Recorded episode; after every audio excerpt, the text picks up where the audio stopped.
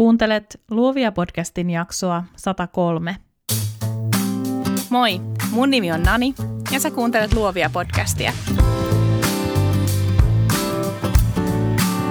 Luovia on podcast taiteesta, yrittäjyydestä ja luovuudesta, jota meistä kaikista löytyy –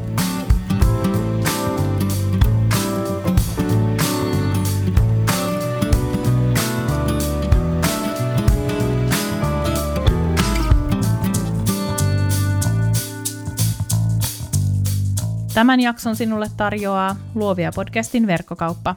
Mene osoitteeseen luoviapodcast.com ja klikkaa valikosta kauppa.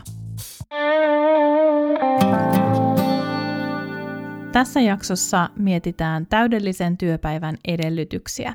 Mitä enemmän mä oon viimeisen kymmenen vuoden aikana paneutunut itsen johtamiseen ja ajanhallintaan, sitä vakuuttuneempi mä oon siitä, että hyvinkin pienillä muutoksilla voi vaikuttaa päiviensä suuntaan ja siihen, miten kokee onnistuneensa päivän aikana.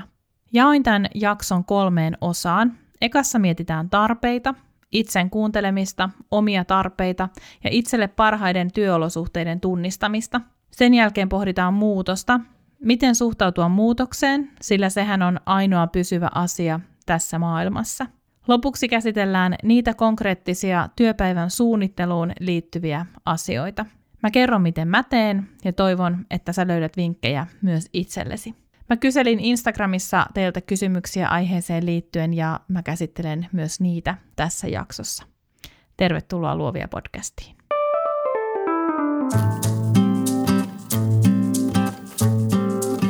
On ihana fiilis kun päivä etenee suunnitelmien mukaan, työtehot lisääntyy, kun saa sitä feedbackia, että jes, homma sujuu. Mutta ainakin mulle vielä ihanampi fiilis on se, kun päivän päätteeksi mä laitan kimpsut ja kampsut kasaan, totean, että kaikki hommat tuli hoidetuksi, suunnittelen seuraavan työpäivän ja vaihdan vapaalle. Aikaansaamisen tunne on paras. On aivan älyttömän tärkeää kokea olevansa töittensä tasalla. Että on sellainen olo, että itse päättää, mitä töitä tekee milloinkin ja miten. Jos taas on jatkuvasti päivän aikana lähinnä sellainen olo, että yrittää juosta itseään ja työtehtäviään kiinni, on päällimmäisenä tunteena usein pettymys, ahdistus tai lannistus. Tällöin on myös tosi väsynyt sekä päivän päättyessä että sen seuraavan alkaessa. Totta kai useimmiten fiilikset asettuu johonkin näiden kahden ääripään välille, sillä on ihan luonnollista, että suunnitelmat muuttuu. Aika usein se johtuu siitä, että elämää tapahtuu, sitä eletään. Asiat muuttuu lennosta ja tulipaloja on pakko sammutella. Kaikki ei aina todellakaan mene suunnitelmien mukaan. Taidealan yrittäjänä mun on mahdollista päättää, millaisia mun työpäivät on – Tähän ei mun mielestä vaikuta se, asuuko maalla vai kaupungissa, tekeekö asiakastöitä vai ei, onko lapsia vai eikö ole, onko aamuvirkku vai iltavirkku, tai käyttääkö PCtä vai Mäkkiä, noin niin kuin kärjistääkseni. Mä saan itseni kyllä tosi usein kiinni siitä, että mä ajattelen jonkun asian rajaavan toimintaani, vaikka todellisuudessa kyse on siitä, että mä oon edes etsinyt kiertotietä. Ihan jokaisella meistä on elämässä velvollisuuksia ja vastuuta. On kaikkeen sellaista, mikä sitoo meidät tiettyyn aikaan ja paikkaan. On kokouksia, tapaamisia, keikkoja, harrastuksia, palavereja, lapsiperheillä vielä hoito ja koulurumba. Kaikkeen sellaista, johon me yksin ei voida vaikuttaa. Mitkä ikinä sun raamit onkaan, sulla on silti valtavasti mahdollisuuksia, kiertoteitä ja resursseja käytössäsi. Seuraavan kerran, kun sä ajattelet, että sulla ei ole mitään muuta vaihtoehtoa kuin tehdä tämä asia samalla tavalla kuin ennen, pysähdy ja kysy itseltäsi, oletko etsinyt niitä vaihtoehtoja. Me ihmiset yllättävän usein ajaudutaan tekemään asiat aina samalla tavalla, vaikka me tiedettäisiin, ettei mikään muutu, jos me tehdään kaikki aina, kuten me ollaan tehty ennenkin. Toinen asia, joka on tosi tärkeä muistaa, on se, ettei kaiken aika on nyt. Tästä puhuttiin myös viime jaksossa. Tämän asian oivaltaminen on ollut mulle yksi suurimmista menestystekijöistä oman näköisen arkeni synnyttämisessä. Me voidaan kuunnella satamäärin ajan ja arjen hallintaan liittyviä podcasteja, käydä kymmenessä workshopissa ja lukea sata kirjaa, mutta ilman, että me ymmärretään meidän omat tarpeet ja ilman, että me ymmärretään, minkä aika on nyt ja minkä aika ei ole, me todennäköisesti vaan turhaudutaan ja koetaan, että me ei saada mitään aikaiseksi. Kaikesta on hyötyä, mutta vaan silloin, kun sä tiedät, kuka sä oot, mitä sä tarvitset ja miten sä työskentelet parhaiten. Yksi Instagramiin tulleista kysymyksistä kuului näin. Miten tajuta se, että just silloin tarvii tauon, kun ei saa mitään aikaan tai tartuttua asioihin?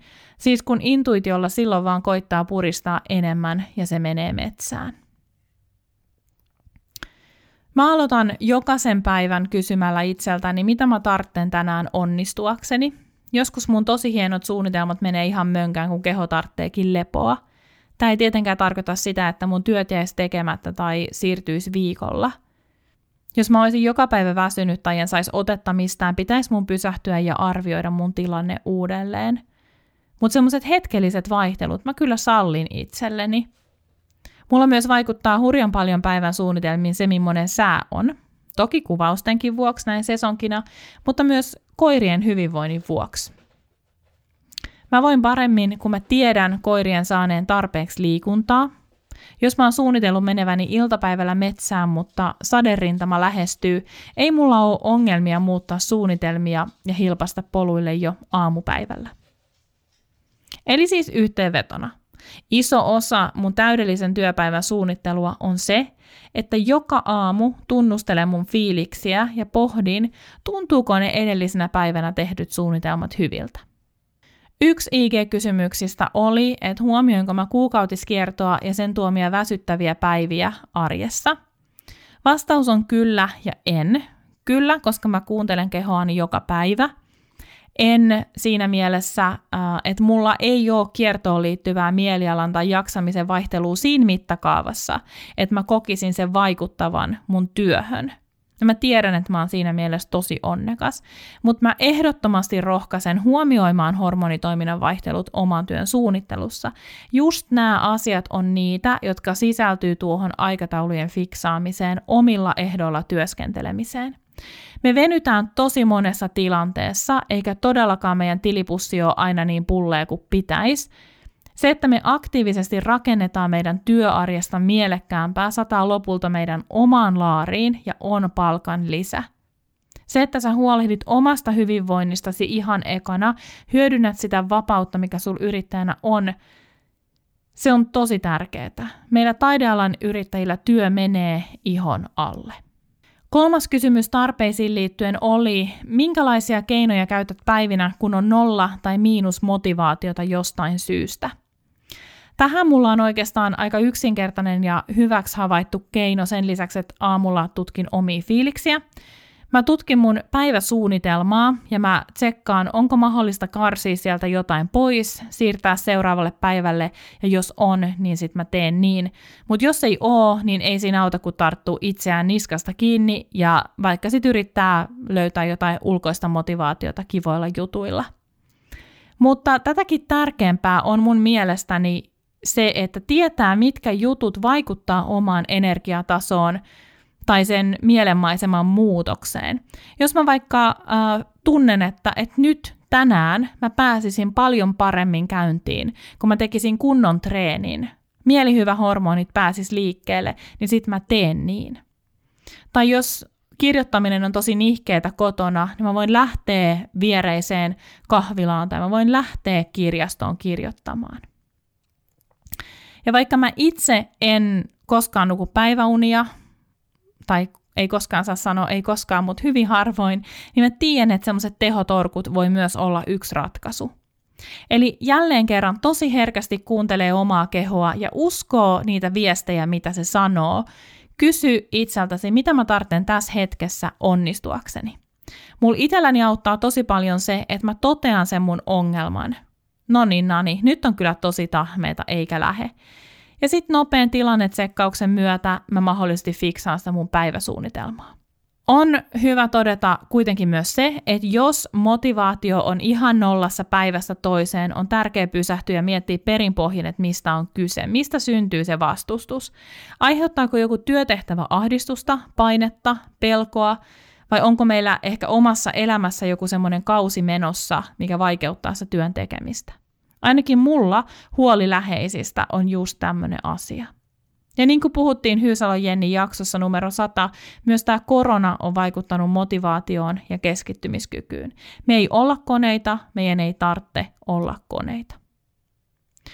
Mulla oli vähän tällainen tilanne reilu viikko sitten. Mä koin hirveätä vastustusta omaa työtäni kohtaan. Mä en sanonut mitään aikaiseksi. Mä istuin työpöydän ääressä, mietiskelin niitä näitä, turhauduin, tartuin semmoisiin pieniin pari minuuttia, kymmenen minuuttia, vartin vaativiin hommiin, mutta isoja kokonaisuuksia mä vaan siirsin ja siirsin. Mistä oli kyse? Kyse oli yksinkertaisesta asiasta, nimittäin siitä, että mun työhuone ja työpöytä oli ihan kaauksessa. Mä saatan olla vähän sotkunen ihminen, mutta mä rakastan järjestystä. Niinpä mä päätin siivota. Tämän jälkeen strategisiin tehtäviin oli paljon helpompi tarttua, kun ulkoiset puitteet tuki sitä ajattelutyötä. Joskus siis se tarve onnistumiselle saattaa olla joku näin yksinkertainen ja konkreettinen. Mä tarvitsen selkeyttä, puhtautta, järjestystä, jotta mä voin ajatella monimutkaisia ajatuksia. Mutta tämä pitää myös tiedostaa. Okei, eli siis tarpeet. Mitä sinä tarvitset onnistuaksesi? Tämä kysymys ja etenkin vastaus siihen joka päivä ja mahdollisesti vielä ennen jokaista ainakin isompaa duunia edesauttaa onnistumista. Mä uskon, että ainakin omalla kohdalla niin tarpeiden tunnistaminen kuin senkin tunnistaminen, minkä aika on nyt, on auttanut valtavasti siinä, että niitä niin sanottuja täydellisiä työpäiviä on yhä useammin.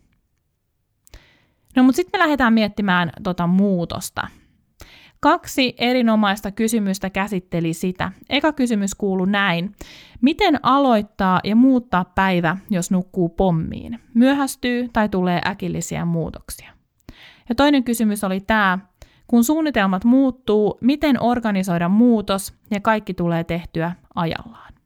Näihinkään ei ole tietysti mitään yksilitteistä tai oikeaa vastausta, mutta mä sanoisin näin, että muutoksesta selviää, kun sen hyväksyy. Ja muistetaan nyt se, että mä en puhu isoista elämänmuutoksista, joista ei ole tarkoituskaan selvitä sormeen napsauttamalla. Jos menettää läheisen, muuttaa toiselle paikkakunnalle, vaihtaa työpaikkaa, sairastuu itse, me ei puhuta nyt tällaisesta muutoksesta, vaan ehkä enemmän siitä, että me ollaan suunniteltu työpäivä ja se etenee hienosti, mutta sitten tuleekin ihan törkeä päänsärky. Miten sä veikkaat, kuinka usein sun päivä menee suunnitelmien mukaan?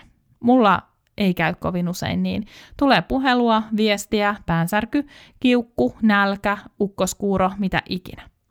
Totuushan on nimittäin se, että koska useimmat meistä tekee kaiken itse, me joudutaan monesti taklaamaan päivä läpi B, C, D suunnitelman mukaan. Itse mä koen kuitenkin tärkeäksi sen, että mä vihellän pelin poikki mahdollisimman pian, kun mä tajun, että hetkinen, tämä ei toimi, ja mä teen uuden suunnitelman. Se, että mä jäisin surkuttelemaan sitä muutosta, ei aiheuta muuta kuin lisää stressiä ja tietysti myös sen, että mulla on entistä vähemmän aikaa jäljellä niihin tekemättömiin töihin. Mutta miten organisoidaan muutos? Miten tehdään ne fiksaukset? Onhan se nyt helppo sanoa, että tunnista muutos ja tee uusi suunnitelma. Se kuulostaa ihan joltain mantralta, koska todellisuus on kuitenkin se, että kaikki työt pitää tehdä ja niillä on joku deadline. Tai pitääkö kaikki työt tehdä? Tarkastellaanpa tätä. Mä oon nyt viime viikkoina painottanut Get Done-ryhmässä, jossa siis on tavoite saada hommia aikaiseksi, että oikeiden asioiden tekeminen, eli priorisointi, pelastaa meidän päivät.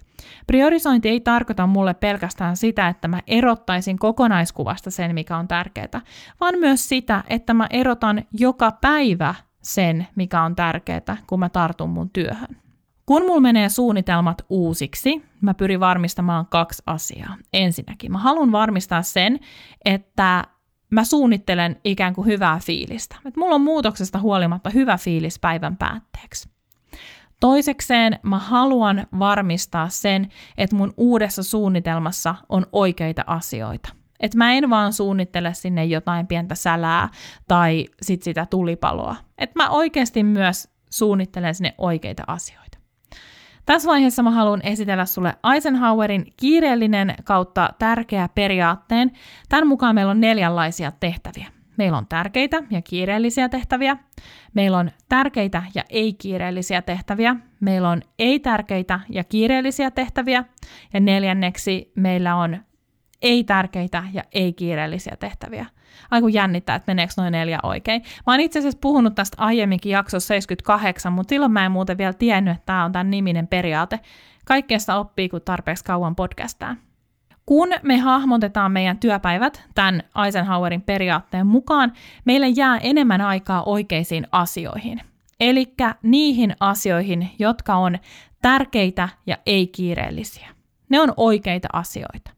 Ja nyt kun me puhutaan muutoksesta, niin tämä auttaa meitä jättämään aikaa myös muutokselle. Vähän sama, että ajattelulle pitää jättää tilaa, niin myös muutokselle pitää osata jättää tilaa.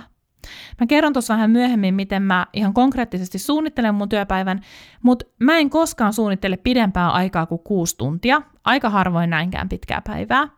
Eli mä jätän sinne muutokselle paljon aikaa, mä jätän sille ajattelulle paljon aikaa. Muutokselle jätetty aika on mun ajattelussa ja mahdollisesti myös Eisenhowerin ajattelussa aikaa, jolloin tehdään näitä kiireellisiä ja tärkeitä tehtäviä, jotka usein liittyy muutokseen, eli suomeksi sanottuna keskitytään tulipalojen sammuttamiseen. Niitä ei voi olla koko päivä täynnä, mutta niille voi varata aikaa. Eli suunnitellaan päivät niiden tärkeiden, ei-kiireellisten asioiden mukaan, mutta jätetään suunnitelmaan tilaa myös tärkeille ja kiireellisille asioille. Kun me varataan aikaa muutokselle, niin meidän prioriteetit ei kokonaisuutta tarkastellessa sinänsä muutu, vaikka siellä muuttuisikin yksittäinen päivä tai parikin siellä joukossa. Eniten aikaa varataan siis niille tärkeille ja ei-kiireellisille tehtäville, eli sille meidän ydintyölle, joka on myös palkitsevinta.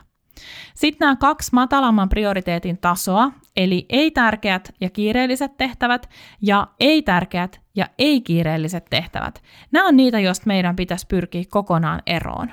Esimerkkinä voisi olla vaikka se, että ei-kiireellinen ja tärkeä tehtävä on yleensä jonkun toisen työtehtävä – se ei liity meihin mitenkään, ja mä ajattelen, että siinä on kyse huonosta johtamisesta tai delegoinnin puutteesta, jos niitä alkaa olla paletilla paljon.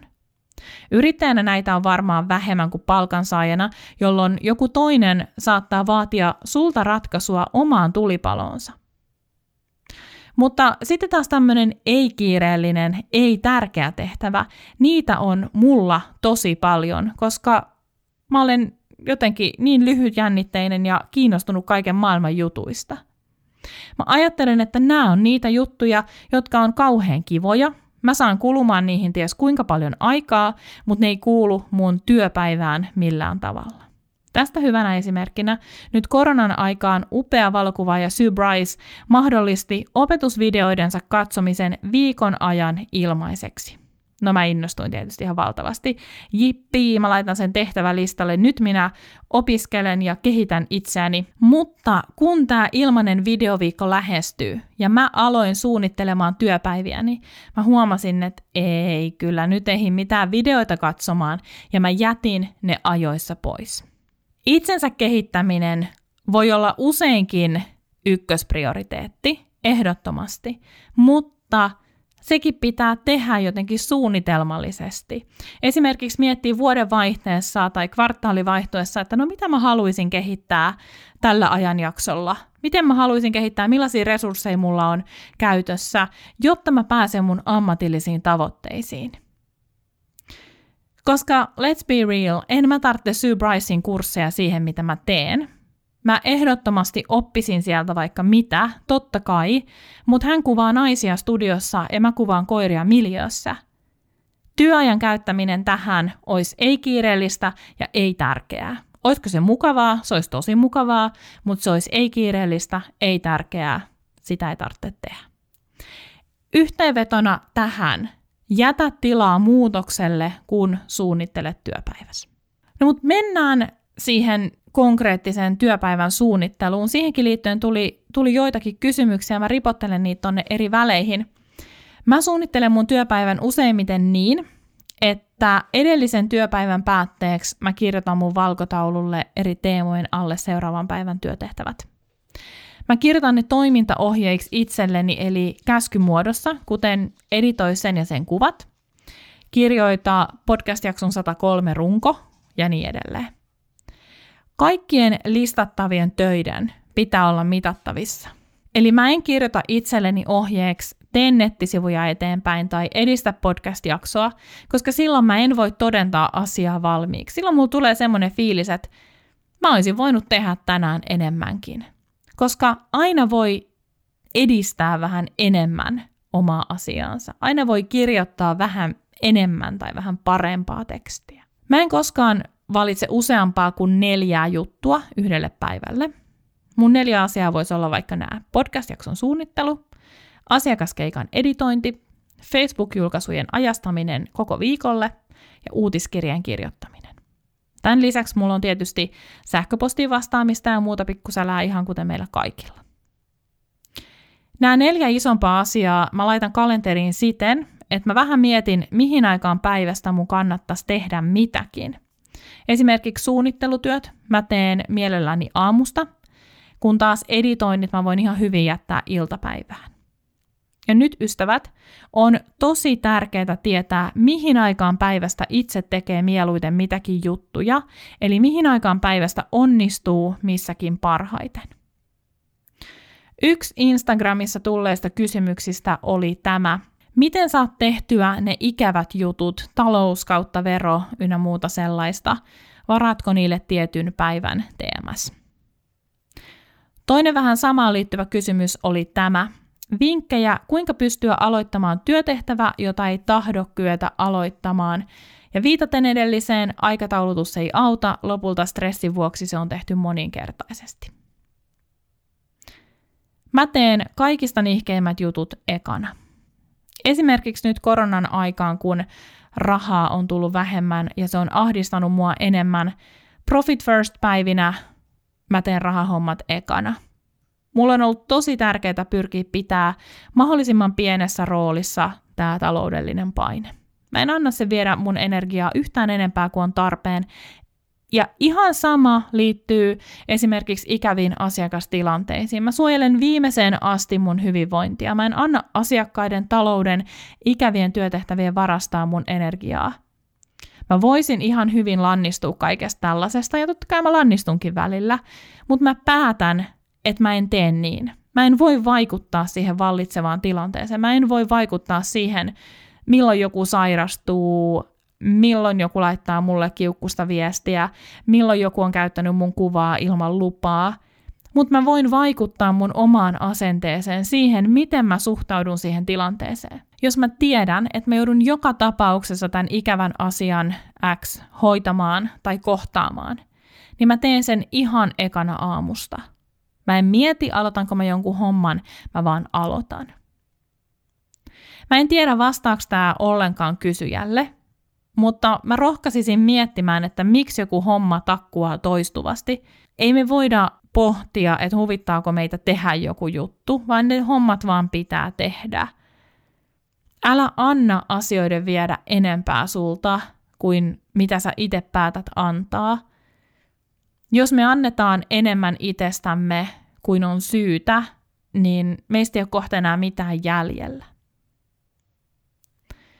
Mä jaan mun työpäivän neljään työskentelyblokkiin. Tämä kuulostaa siis nyt siltä, että mä, mä menisin kellokaulassa täällä ja orjallisesti noudattaisin minuuttiaikataulua. Ei tietenkään ole niin, mutta mä pyrin kyllä laittaa kahteen kahden tunnin blokkiin sellaiset tehtävät, jotka vaatii multa eniten.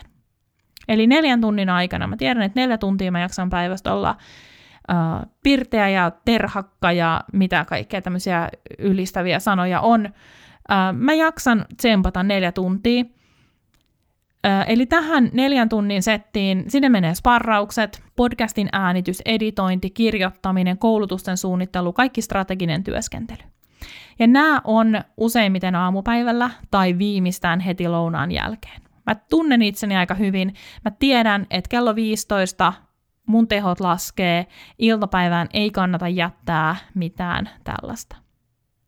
Näiden kahden kahden tunnin blogin lisäksi mulla on kaksi tunnin mittaista työpätkää, joista toinen ainakin on pyhitetty sähköpostille ja sälälle. Mä pyrin tunnin aikana tekemään siis mahdollisimman paljon sälähommia, tahkoamaan vaan hirveitä kyytiä asioita, jotka ei oikeasti ansaitse enempää tilaa tästä jaksosta edes. Sähköpostia, postitusta, statistiikan läpikäymistä, oikolukua, kaikkea tällaista pientä, mitä saa nopeasti eteenpäin. Tyypillisimmin mun päivä menee niin, että mulla on heti aamulla joko sälätunti, tai sitten mä teen jonkun ällöttävän homman, tai sitten jos mulla on iso kirjoitushomma, niin mä ehdottomasti sen suunnittelen sitten siihen aamulle. Ällöttävyydet menee aina kaiken ohi, koska ällöttävyydet vaikuttaa mun fiilikseen, ajatteluun koko päivänä, ja niin kauan kun ne on aktiivisesti mulla muistettavana, ne vaikuttaa mun työntekoon. Mutta jos mulla on se sanatunti aamulla, sitten sen jälkeen mulla on se kahden tunnin tehoblokki, joka päättyy lounaaseen. Lounaan jälkeen mä lähden usein ulkoilemaan, tuun takaisin kello 14 aikaan, jolloin mä aloitan sitten sen tokan isomman blogin. Todennäköisesti kuitenkin jotain sellaista, joka ei vaadi kauheasti paukkuja.